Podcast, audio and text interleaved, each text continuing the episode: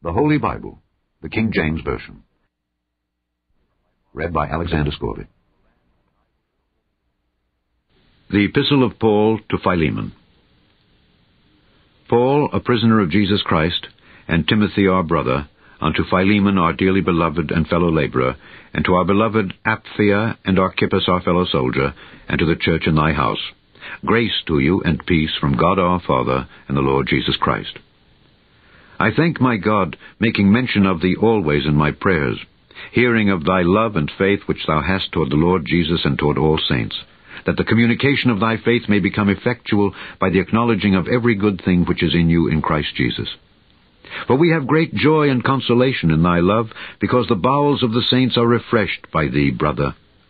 Wherefore, though I might be much bold in Christ to enjoin thee that which is convenient, yet for love's sake I rather beseech thee being such an one as Paul the aged, and now also a prisoner of Jesus Christ.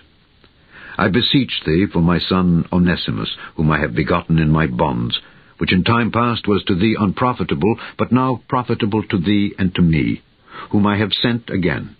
Thou therefore receive him, that is, mine own bowels, whom I would have retained with me, that in thy stead he might have ministered unto me in the bonds of the gospel.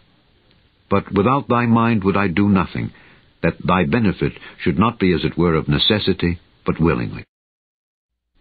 For perhaps he therefore departed for a season, that thou shouldest receive him forever. Not now as a servant, but above a servant, a brother beloved, specially to me, but how much more unto thee, both in the flesh and in the Lord. If thou count me therefore a partner, receive him as myself.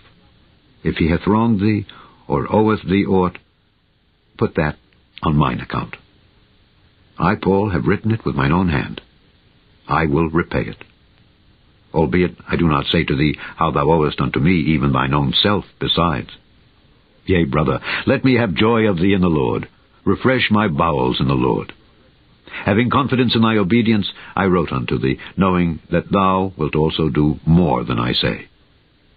But withal, prepare me also a lodging, for I trust that through your prayers I shall be given unto you.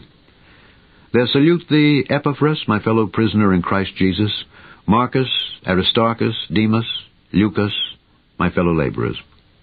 The grace of our Lord Jesus Christ be with your spirit. Amen. The end of the Epistle of Paul to Philemon.